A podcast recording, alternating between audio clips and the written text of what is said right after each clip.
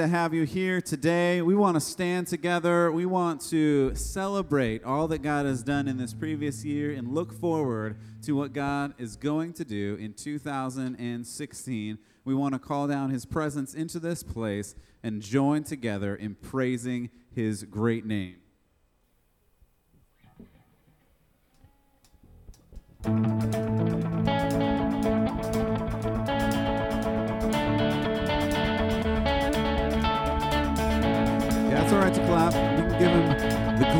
our praise. There is no life without our God. There is no life without you. You have all.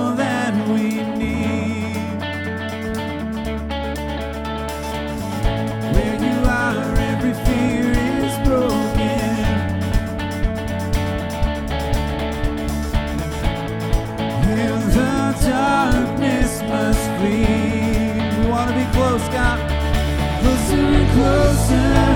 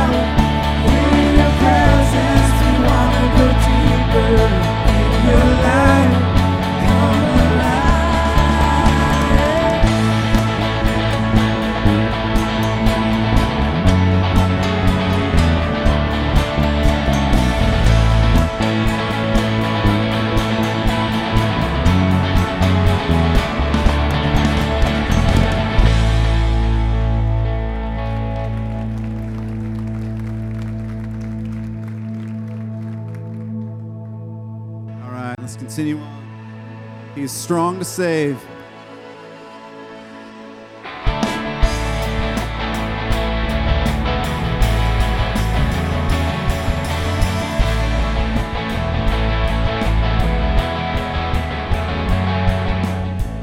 Our God who set us free from our captivity, your hand is strong to save. You split the sea.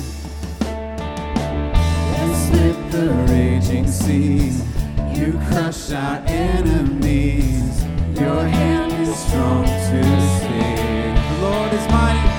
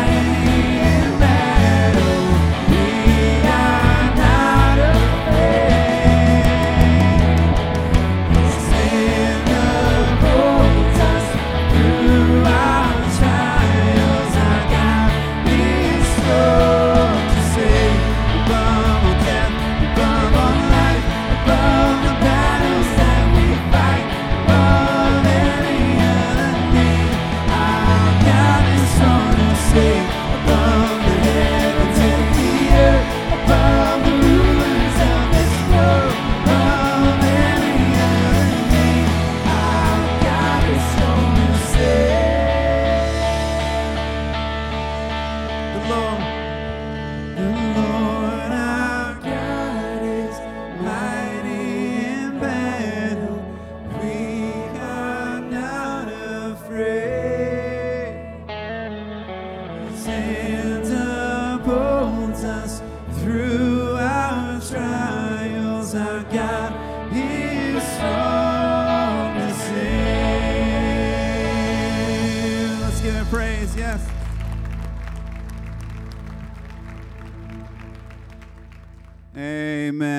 again, welcome to Hopevale. We're excited you have chosen to join with us this day, this new year, and uh, we're excited for what God is going to do uh, today and beyond. But before we get to that, we want to be welcoming. So why don't you grab the hands of a few people around you, wish them a happy new year, and welcome this morning.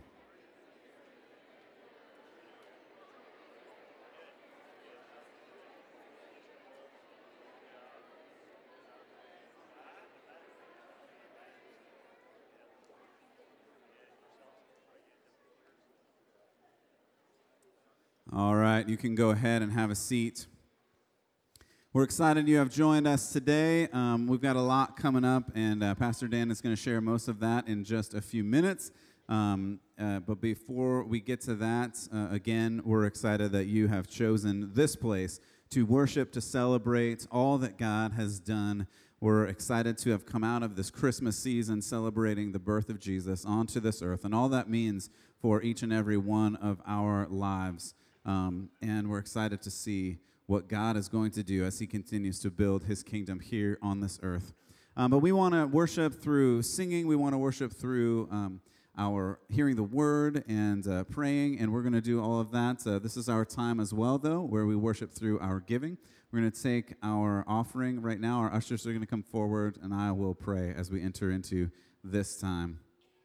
God, we thank you for all that you are. We thank you for um, the truth, some that we have just sung, that you are strong to save us. There's nothing that can separate us from your love. And we thank you for the birth of your son Jesus to save our to save us and to cover over our sins. And we thank you for how you provide for our everyday needs. You give us our daily bread, and we thank you for that. And we respond through our worship, through our praise. This is the time we respond through our giving. We pray you take this and you use it. Use it to build your kingdom here on this earth as it is in heaven. We want to see your name lifted high and made known um, from here and beyond, even to the ends of the earth. We love you and thank you through your Son, Jesus. Amen.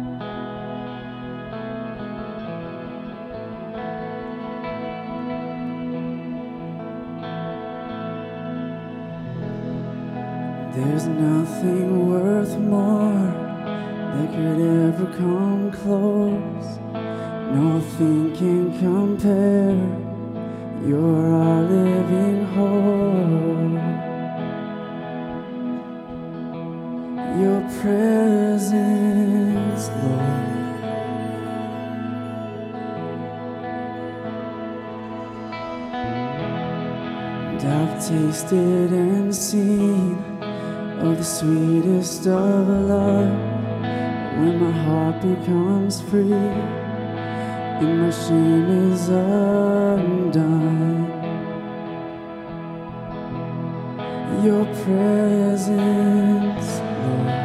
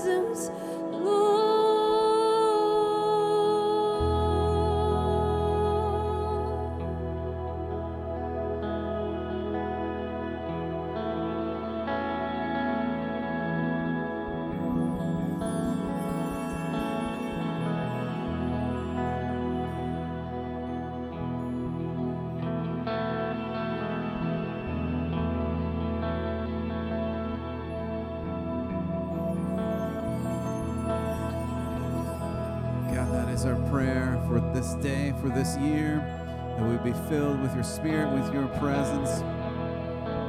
As we go into this new year, this new time, we pray that you would help us through. You would guide us, you would lead us, you would be the first in our day, in our hearts, in our lives. That we would take that truth to heart that if we seek you first, all else will be added. We love you so much, Jesus. Thank you for who you are.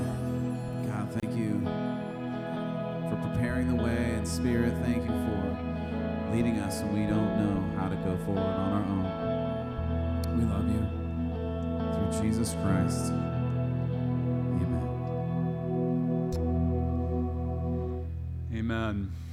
Appreciate that song. And Matt, I appreciate that prayer because as we were singing that song, I thought, what a great prayer to take with us into the new year. Not only here at the church, Holy Spirit, you are welcome here, but as you leave this place and go to your homes, go to your workplaces, go to your neighborhoods, to just say, Holy Spirit, in my life, you are welcome here. And however you want to use me, however you want to work through me, God, that is it. Holy Spirit, you are welcome here, Lord. So lead me in that way. Well, here we are. It's a new year. 2016 has arrived. Trust you've had a great break. Has that worked out well for you? Just a little time off. And for some of you, maybe an extended weekend, and now the dread, right, of going back tomorrow and actually taking showers and wearing real clothes and not sweats and all that, right? Yeah, I know. So, looking forward to it. And today, you know, I want to talk with you just about what we as a church can look forward to in this coming year, and then also how that impacts us as individual followers of Jesus Christ. But before that, I um, thought we'd look back at Christmas Eve before we close the book on 2015 and just make a couple comments about our Christmas Eve services here at Hopewell. First, just the services. Now, maybe I'm biased, but I felt like these past Christmas Eve services just might have been our best ever. I mean, really, things came together so well. Yeah. The worship, the singing, just the engagement. Everyone who was there, every service, just saying their hearts out, the scriptures, the candles, the returning of the candles. I mean, all of it. You guys did great. Now, numbers wise, between the four services combined, this is the auditorium, the family venue, the additional seating area, and the 200 wing. We had a total of 4,257 people worshiping with us that day, which is easily the most we've ever had on Christmas Eve. And that doesn't even include what was going on in children's ministries, and they had another 127 children over there. I mean, that is just incredible to me. We had you know, created those invite cards, and it tells me that, you know, you were reaching out, because even beyond the numbers, I heard a lot of stories. I heard a lot of great stories of people, whether from your invitation or just showing up, who have never been in church, or it's been a long, long time since they've been in a church, and they came here. And I have no doubt that as they sing these songs of worship to God, as they heard these stories of wonder about Jesus, that the Lord is going to use those in their lives to draw them to Himself. And so, just, you know, on behalf of really the entire staff of Hope, I want to thank you for being a part of that. Just as a church family, being part of that wonderful day, and really extend a special thanks for many of you who served on Christmas Eve and to help make that happen. There were several involved in all sorts of capacities the worship team, the tech team, children's ministries, uh, welcome ministries, the facilities staff, the medical team, the security team, the coffee team, the food team. So many of you gave of your time, your talents to bless others in the name of Jesus. So thank you for being a part of that. It's certainly, you know, one of the biggest days of the year around here, and uh, it takes a team. It takes a lot of people serving and being willing to just give of their time and, and to serve others in the Lord. So thank you for that. And then, second, I also want to tell you about our Christmas Eve offering. That through the four services, the surrounding two Sundays, as well as the online gifts, our Christmas Eve offering total this year was 161,967. That, by far, uh, is another all time high for us.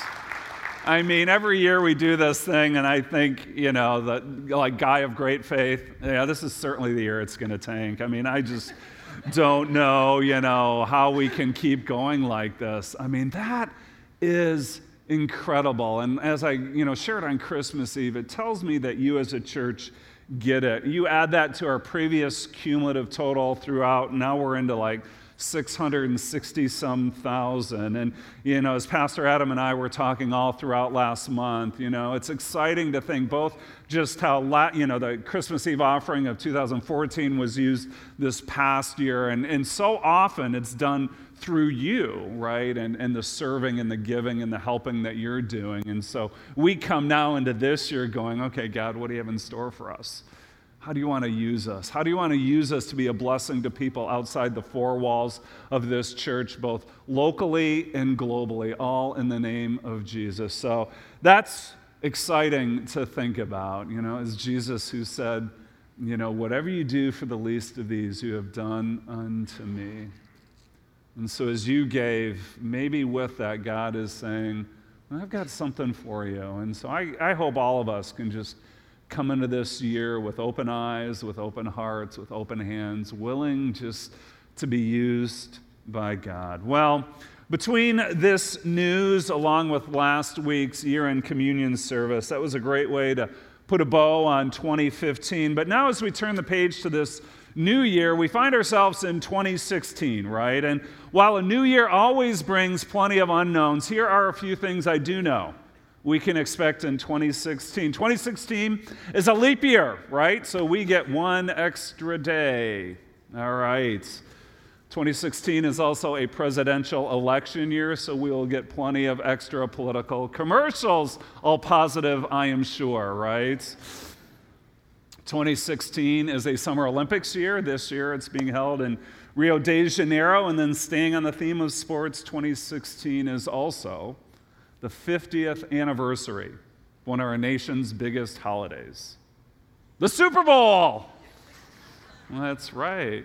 50 years. And for the 50th straight year, our beloved Detroit Lions will not be participating in that game. I mean, you know, really.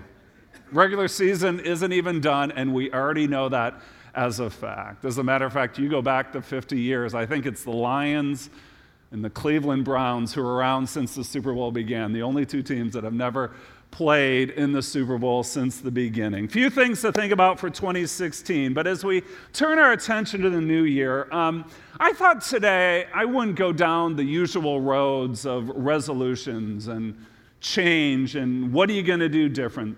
But I thought rather I'd get us to think about our priorities, right? Our focus about keeping the main thing the main thing. See, when it comes to a new year, we so often fall into the trap of looking for that magic bullet, that missing piece, that we're going to discover this thing we have never known or done before, and it's going to completely turn our life around. That the reason we weigh too much, don't have enough money, aren't in a relationship, or are just generally discontent is because we haven't stumbled upon some hidden secret to success. Now, I suppose there are those times when there's a convergence, right? Our needs and the right timing and a certain solution, they all come together and it makes a difference that actually sticks around for the long haul. But more often than not, I think the missing piece that we're looking for isn't so much about discovering something new as it is refocusing on something we already should have known, but somehow we lost sight of it along the way that we were distracted, that we got too busy, and that this basic, essential truth just became less of a priority for us, or we stopped doing it altogether. And I think that's true in a lot of areas in our lives, including the spiritual side of our lives and matters of the heart. Now, we see this idea of trying to keep the main thing the main thing in Scripture over and over again, especially with Jesus, where with much of his teaching, you know, if you really study what Jesus taught, it's not so much that he is coming up with these new and novel truths as much as he was reminding people of what God had already said. He just restated it in very clever ways many times. And so Jesus would just keep pointing people back to what they knew or what they should have known. And so you see this on display in one of the most well known passages from the gospel, Matthew 22. It's a time when Jesus is being asked a lot of questions by people, sometimes as a way to trick him, but other times just as a way of genuinely seeking out answers. And so in Matthew 22, verse 35, we read this. One of them, an expert in the law, tested him with this question Teacher, which is the greatest commandment in the law? Now, when you see the word law in the Bible, it usually refers to the rules and regulations and commands that God had given to his chosen people during Old Testament times. The law revealed God's perfect will for mankind, providing them a compass in the midst of moral confusion. So, in addition to the Ten Commandments, there were many other commands and prohibitions that God's people were to follow, and that by doing that, they would experience the richness of life that He had intended for them. That was the plan. However, through the course of time, there were many other man made religious laws that were added by rabbis and teachers. And by the time you then get to the life of Jesus, things are so out of control. It gets to the point where there are now 613 different commandments that a devout person was supposed to obey. 613. And so, with all that complexity going on, you can see why this one teacher of the law is looking for clarity and focus, although in testing Jesus, maybe this man's motives were less than pure. Nevertheless, he asks the question Teacher, of all these 613 commandments, which is the greatest commandment in the law? And so Jesus responds. Again, not by making up something new, pulling it out of thin air, but rather by pointing them back to what God had already revealed and reprioritizing what should have been at the top of their list. Verse 37 Jesus replied, Love the Lord your God with all your heart and with all your soul and with all your mind. This is the first and greatest commandment. There it is, Jesus' answer. Loving the Lord your God with all your heart with all your soul, with all your mind, is the first and greatest commandment. And this appears to be the end of the story, but Jesus doesn't stop there. Verse 39, and the second is like it love your neighbor as yourself. Love your neighbor as yourself. And you take these two, verse 40, and all the law and the prophets, that's just another way of referring to Scripture, they hang on these two commandments. I know I've said this before about this passage, but do you notice how Jesus really doesn't answer the question? He doesn't. The man asks for one single greatest commandment, and what does Jesus do? He gives them two. Two, love the Lord your God and love your neighbor. Two commandments, not one, right? So what gives? Well, Jesus didn't respond that way because he was wishy washy or couldn't quite make up his mind. No, Jesus tells us that the greatest of God's commandments is to both love the Lord your God with all your heart and to love your neighbor as yourselves. Why? Because these two are inextricably tied together, that you really can't have one without the other. Love God and love your neighbor. It is a combo platter. You can't go a la carte on this one, Jesus says. And so when you put them together, they make up what Jesus says is the greatest commandment, the number one priority that God has for us. Two directions, one affection love. Now, my guess is that if you've been around church for a while, you already know this. You know it. But maybe for you, sometime over this past year, you lost sight of it. Other things captured your attention, preoccupied your mind. Not that it's unimportant to you, it just got lost in a pile of a lot of other priorities that have crowded it out. And so, just like Jesus, my heart for you today and for this year, really, for me, for us, just as a church, is that we would be reminded of what Jesus says is most important, that we would focus, refocus on what we already know to be true, that above all else, our primary pursuit this and every year needs to be one of love, loving God and loving others. And the Bible says elsewhere that we are to love God and love others just as God in Christ has first loved us, right? We love because He, Jesus, has first loved us. So love is not this obligation to fulfill, but it is an overflow to express. So that when we love, we are just simply giving out of the abundance of this lavishly expressed love and grace and mercy that God has already poured out and continues to pour out through His Holy Spirit into our hearts. So, love the Lord your God with all your heart, with all your soul, with all your mind, because it is the same all out, holding nothing back kind of love that God has given to you and me through his Son, our Savior, Jesus Christ. And when you and I can experience that kind of unconditional, unrivaled, unending love of Jesus, then we cannot help but then turn around and express that back to God and to our neighbor. Is this passage new and novel? Hardly. But is it vital and essential? Absolutely. And so for this new year, whether it's us needing to get back on track, to stay on track, whatever it is, the greatest commandment is the place we need to start. And so it's in that same spirit then that I want to switch gears and I want to spend some time talking about what's coming up for us as a church as we head into the new year. And specifically, there are three different highlights in these first couple months that I want you to be aware of. And so we're going to look at these together and then I'll wrap up with a couple final thoughts about what it means for us as a church and for you specifically in 2016. The, the first highlight I want to tell you about has to do with money.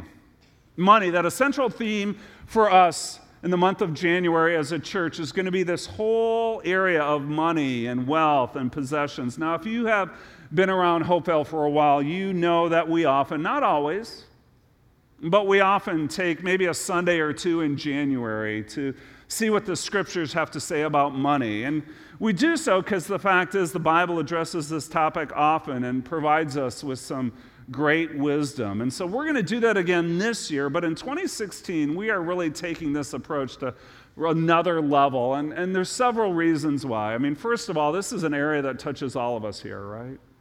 Male, female, young, old, poor, rich, somewhere in between.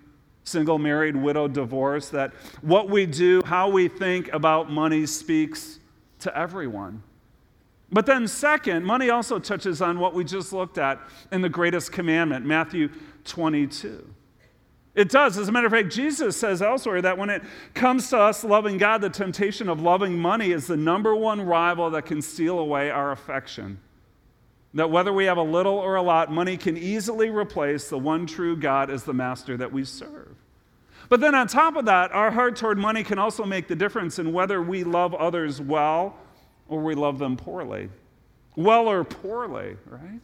And so when you talk about money and you learn about it from God's point of view, it really isn't just about money. It's also about love. It's also about our priorities in life. And so we want to come at it from that perspective. And to do so, we are going to take a three tiered approach that we're launching this month that I am really excited about. I can honestly say that I don't think we've ever tackled the subject of money around here so thoroughly like this. And I believe that the more you get involved with it, the more encouragement and change you can see in your own life to do that.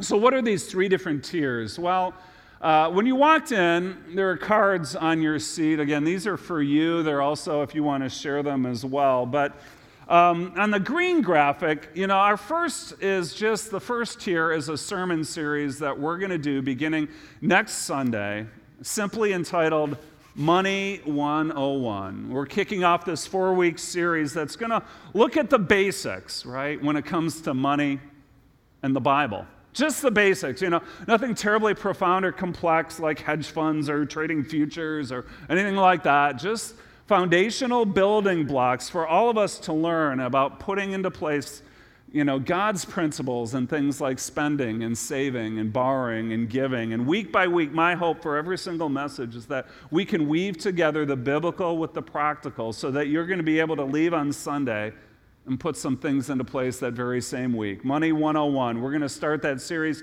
next Sunday and it'll run through the end of the month. That is the first tier. Now, the second tier is a financial conference we're putting on in a couple week and weeks. And to uh, help me talk about that, I'm going to ask Pastor Ken to come up and explain a little more about uh, a financial conference that we're doing a week from Saturday. You can see there, January 16th, called Master Your Money. So, Ken, good to have you. Hi, Dan. Um, now we've been promoting this for a little bit, but I also realize that a lot of us might have kind of been in the, like the you know Christmas haze, right? But Holiday we're mode. into the new year, so you know, tell us about the conference. Yeah, we're really excited about the conference, uh, Master Your Money. It's a day long conference right here at Hopevale on Saturday, January 16th. And it will run from 8.30 in the morning till 4 in the afternoon. And we'll just broad overview. We'll have two uh, large group sessions that will happen right here in the auditorium. And in those large group sessions, Pastor Nate and I will just do some Bible teaching on a Christian worldview of money. How should we look at money as believers? So we would just want to do some good Bible teaching on that. And then we'll have morning and afternoon workshops. And so you'll have an opportunity to choose from two out of 14 different workshops, and they cover every season of life, whether you're single, newly married, whether you have young children, kids in college, you're in retirement already, or you're working toward retirement. Uh, we will have workshops that cover all of that getting out of debt, getting together as a couple on money, uh, budgeting, getting better at giving, things like that. Uh, retirement, investing for income in a 0% world. That's, that's a big one for you who are retired. So, on 14 different workshops that you can choose from in the morning and afternoon. So, uh, we're ex- excited about the conference, Dan. I think it's going to be really uh, practical and helpful for people. In addition to the, the large group sessions and the workshops, we will have a, a number of local companies, financial companies, who will be exhibiting with us in the lobby. Uh, Thrivent Financial, Merrill Lynch, Mid Valley Insurance are example of those. And if you want to make some connections, ask some questions. There's no hard sell sale type thing going on there, but it's, it's informational and it gives you a chance to take a next step if you're ready to take that next step. And so we want to provide that. Great. Right. So, I mean, who is this conference for? You know? Wow. Yeah. Yeah. It's the conference really is for everyone. We right now we have newly married couples signed up, and we have folks who are well into retirement signed up, and all of us in between. And so as we think about that, we want to we want to show you a video in just a moment. But one of the thoughts I had in, in thinking about this video is. So, January 16th, we're just coming out of the holidays. Winter is here, right? And it's a Saturday morning. And why get up and come to a conference like this when you want to sleep in a little bit and stay in your feety pajamas or sweat, sweats, your sweats? Um, you know, why get up and do this? Why get up and do this? And we hope this video will help answer that question. Great. So-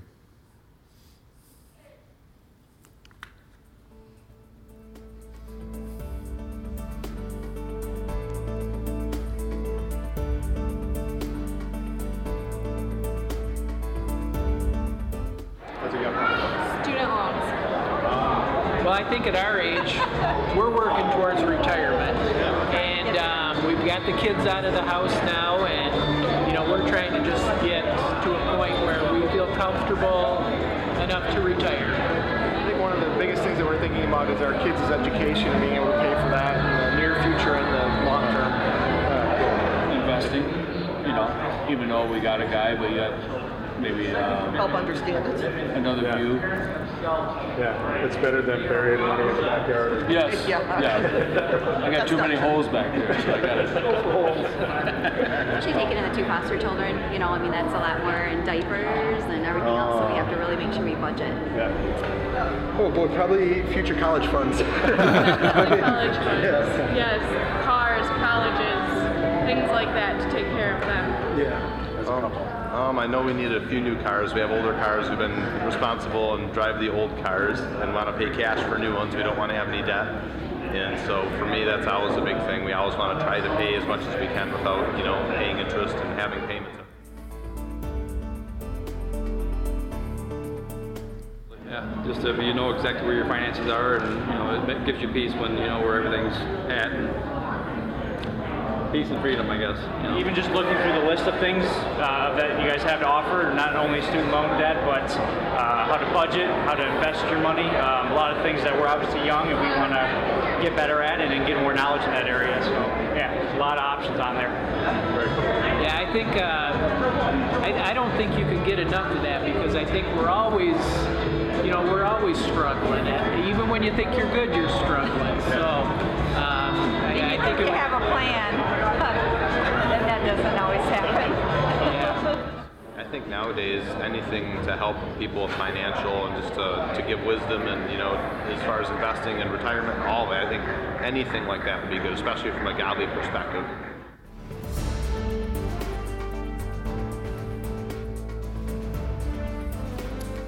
Now, Jesus said that money can be a stressful, tempting area of our lives, and it can choke out our fruit in walking with the Lord, just the joy and freedom that we can have. You see, this, this whole month is not about giving more. That's not what this is about at all. It's about our financial health. It really is. And freedom and joy in our marriages and our families, and, and the freedom and the joy to be able to give and invest in others in our families and our communities. And that's, that's really what this, is, this month is about. That's what this conference is about. And today, I feel like a, like a used car salesman, but I don't mean that. but uh, today, uh, you can register for this conference for $25 each. After today, that's our early bird price, and after today, that, that amount's going to go up just a little bit. So for today, you can get registered right at the adults desk. You can register online. You can register on the, the Hopevale app if you'd like to do it that way. So we encourage you to be part of this. Whatever your season of life, wherever you are, you can get a key question answered. You can f- learn a new approach and something that will help to change the course of your financial life for your family's good and for God's glory. So we hope you'll be a part of that. That's great, Ken. And I, um, I know a lot of work's been been put into this, and really is kind of on the magnitude. I don't think we've done a lot of events quite like this, so it's exciting to see how that's going to come up. And I want to keep you up here because, in addition to the series, and in addition to the financial conference, kind of the third tier that we have this month, uh, our financial peace classes. Now, we've Yeah. offered these for the last few years, and there's really, you know, they've made a difference in people's lives, and They we're really doing that have. again, right? End of kind of January, Sunday nights, but doing something a little different this year, aren't Yeah, a little different. And as Dan said, we have offered our, our financial peace classes a lot for the past several years, probably six or maybe seven years. And many of you have gone through that course, and it's been very, very helpful to you. Uh, financial Peace is written by the Dave Ramsey organization, and Dave Ramsey actually uh, teaches in the video. And think about it as a nine week financial boot camp on saving for emergencies, how to budget in a way that really works for you, and then beginning to move on and build your financial life, saving for college, saving for retirement, paying off your mortgage. Imagine that, paying off your home. And then beginning to uh, build your uh, savings and be able to live and give generously. And that's really the, the plan of that course. And we've seen a lot of people help through that. And, and this year, we're going to stagger it with the financial conference. So the financial conference is Saturday, January 16th. And then two Sundays later, January 24th, we will launch uh, two financial peace courses. And one will be right here on North Campus, kind of as per usual. And the other will be in Bay City. And many of you live in Bay City. And we wanted to give you and family members and friends an opportunity to have easy access to that course.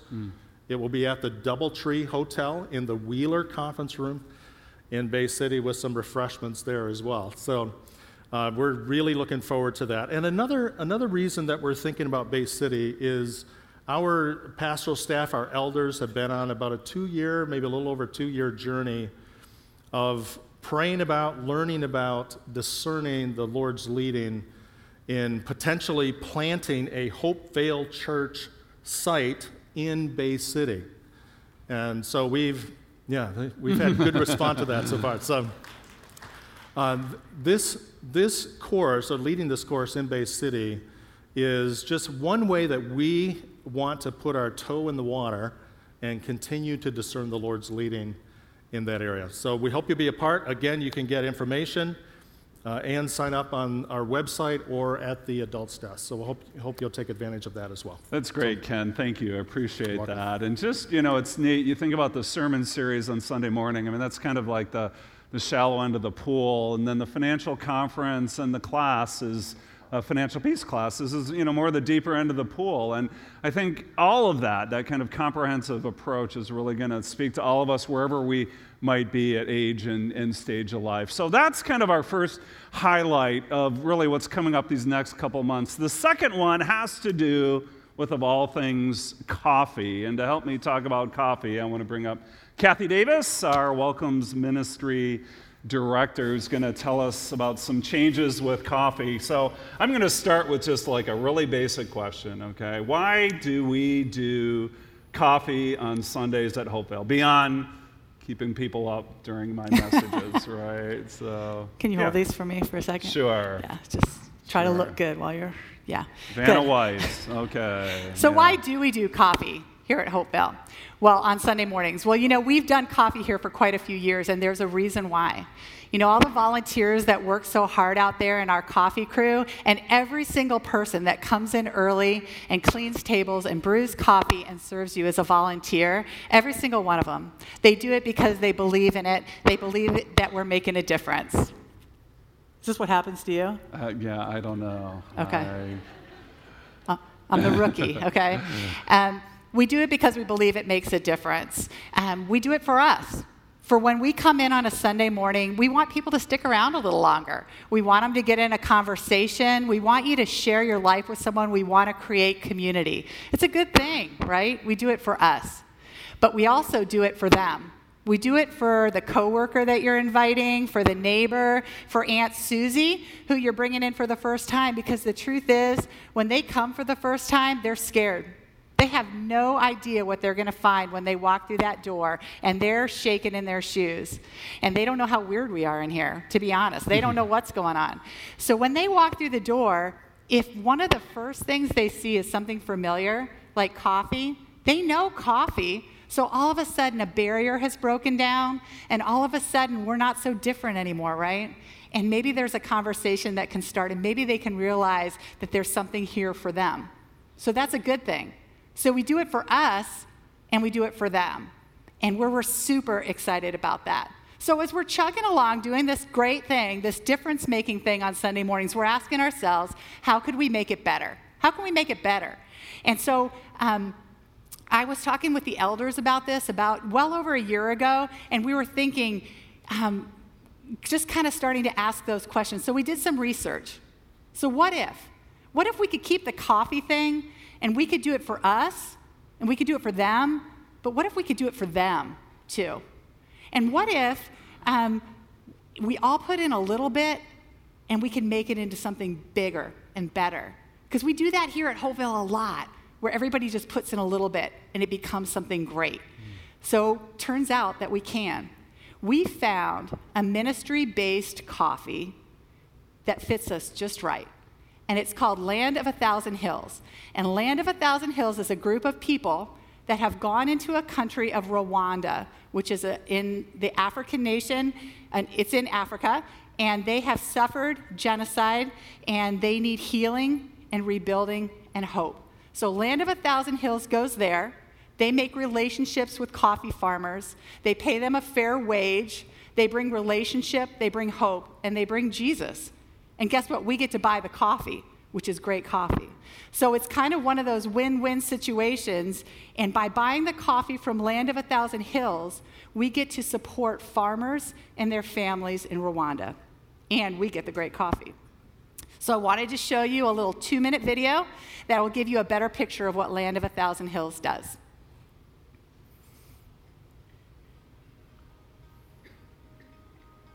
Sometimes I'll receive a letter or an email that says, Jonathan, what you're doing with the farmers in Rwanda and Haiti is good, but how do you share the gospel? And I feel like replying back and saying, what you're talking about Sunday mornings is good, but how do you do the gospel? Redemption must be engaged. How we share the gospel is first and foremost engaging the work of people, recognizing their God given talents, recognizing that they have something to offer, and then coming alongside of them, teaching them how to grow coffee better, blessing them, helping to meet their needs, whether it be orphan care or housing. As we do that, we then earn the right to share the gospel. We live in a generation where there's an opportunity for us to share the gospel by the life that we live, to, to feed the hungry, to, to clothe the naked, to visit the imprisoned, to, to really simply act like Jesus acted.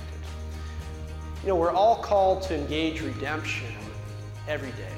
Every once in a while, God gives us something big to do. Every day, He gives us something small to do. Those small things make a difference.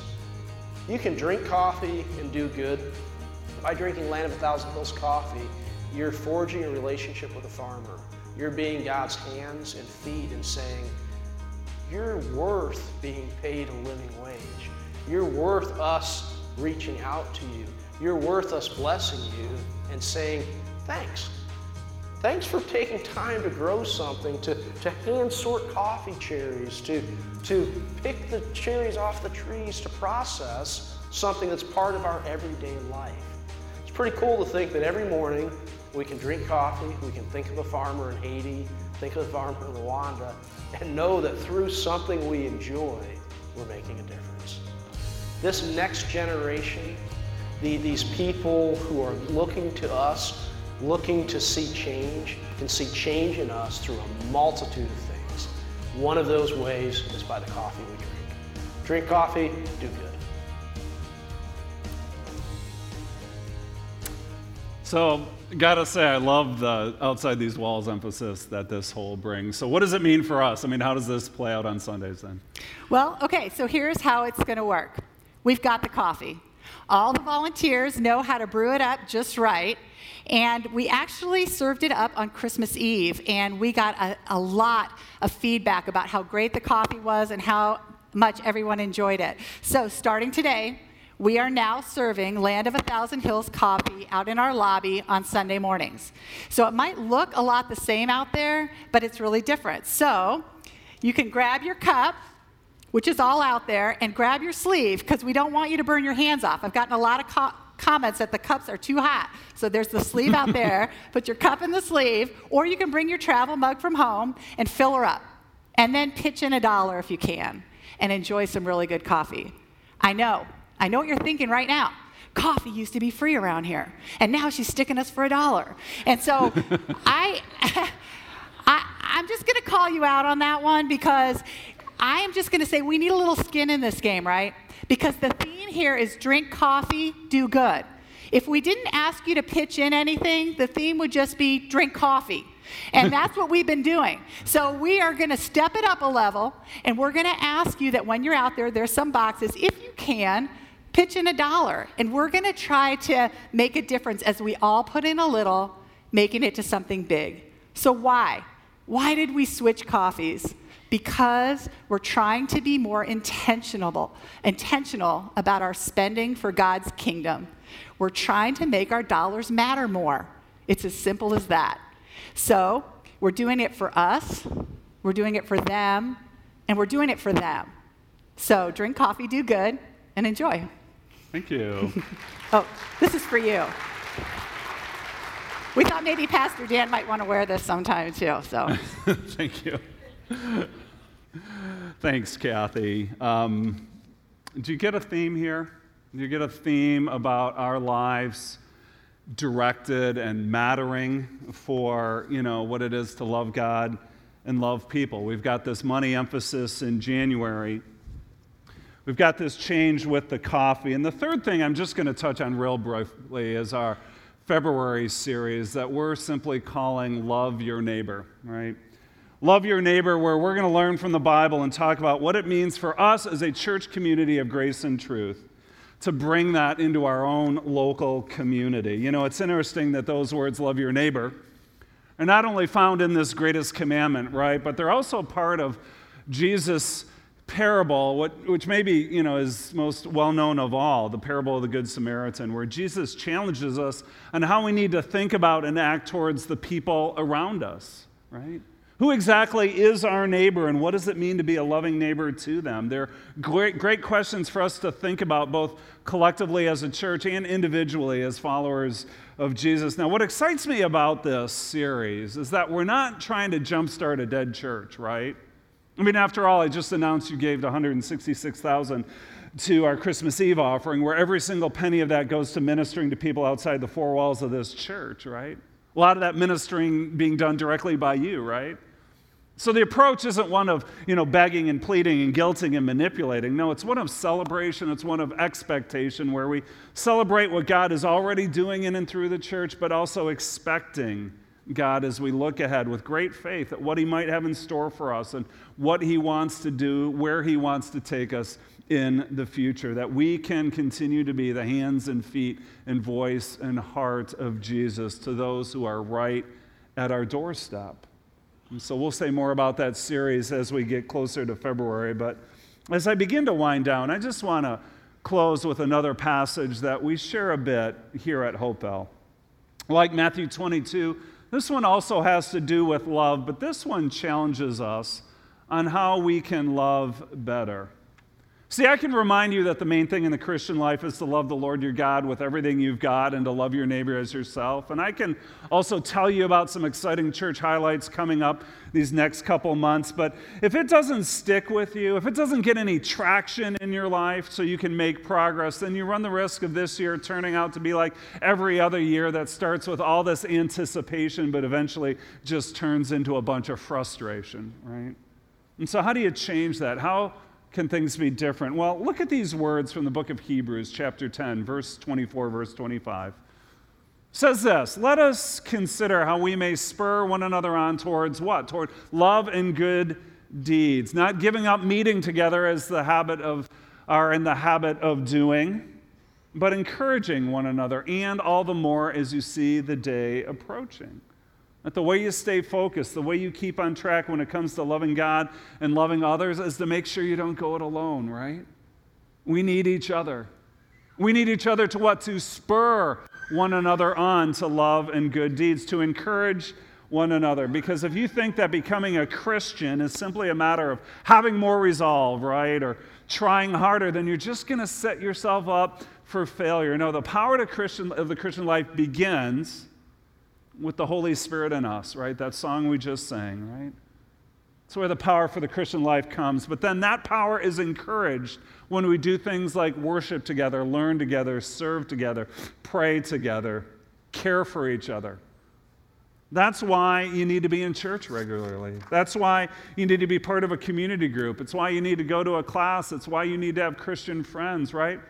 Listen, as much as I love uh, all that we've been able to do here with our ministry online and advances we've seen with that, there is no substitute to the encouragement that we get with physically spending time with other believers, Sunday and beyond.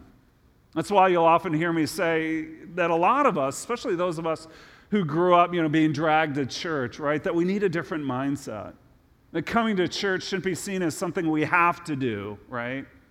And a lot of us got that growing up. You come to church so you can check off the box. You come to church so you can get that brownie point with God, right? No, coming to church isn't something you have to do, it's something you need to do. And as it changes your life, it grows into something you want to do because you understand it really is for your best. And so maybe this year, maybe the first practical step that you take spiritually is to make church more of a priority in your life and to come here more often to be with, to be around God's people. Or maybe you're already worshiping here regularly on Sundays, but the next step you need to take is, you know, getting involved in something like a community group or a class, something like our foundations class, which is something we recommend to those who are newer to our church, whatever it is, right? Don't go it alone. Let God use other Christians in your life to spur you on to love to a higher, greater love, both for Him and for others, the people around you, those He brings into your life. And by doing so, this year, we can keep the main thing the main thing loving God, loving people. Let's pray together. And God, that is our heart, that this year, as we carry out ministry in the name of Jesus, we do it out of love. And we do it out of a love because you have first loved us. Thank you for all that we have in Jesus. That love isn't something we muster up from you, isn't something we deserve or beg or hope it comes our way. But that love is bestowed, given out, poured out on us by you. And Lord, as we are filled up with your love, it would motivate us to love you and love others more and better and well. And so help us to be that kind of church this year, to be those kind of people this year. For the endeavors we talked about and much more that is going to be happening around here, um, seen and unseen, we just give that to you. Lord, would you work in us that your kingdom would come through us to this community, to this world, all for the glory of Jesus. Amen. Let's stand together. And we want to respond uh, proclaiming God is our only King forever. Kyle's going to help us as we lead through this song.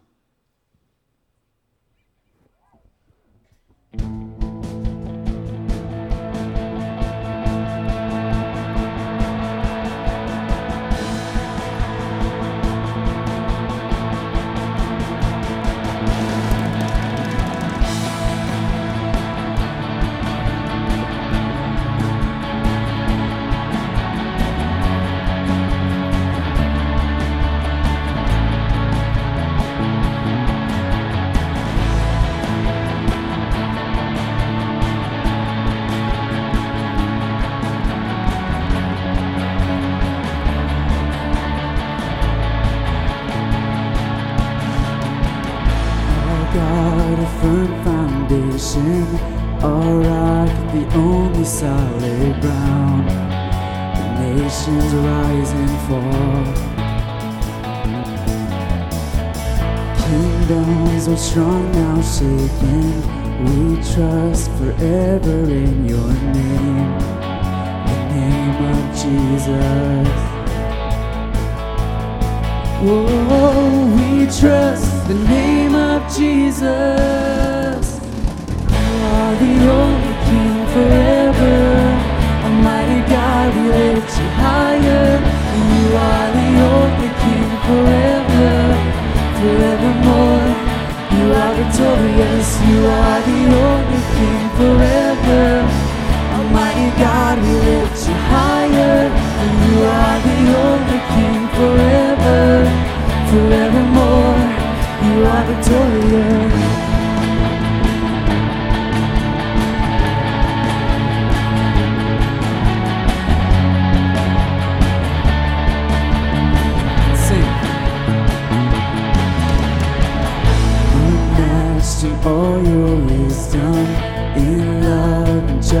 Justice you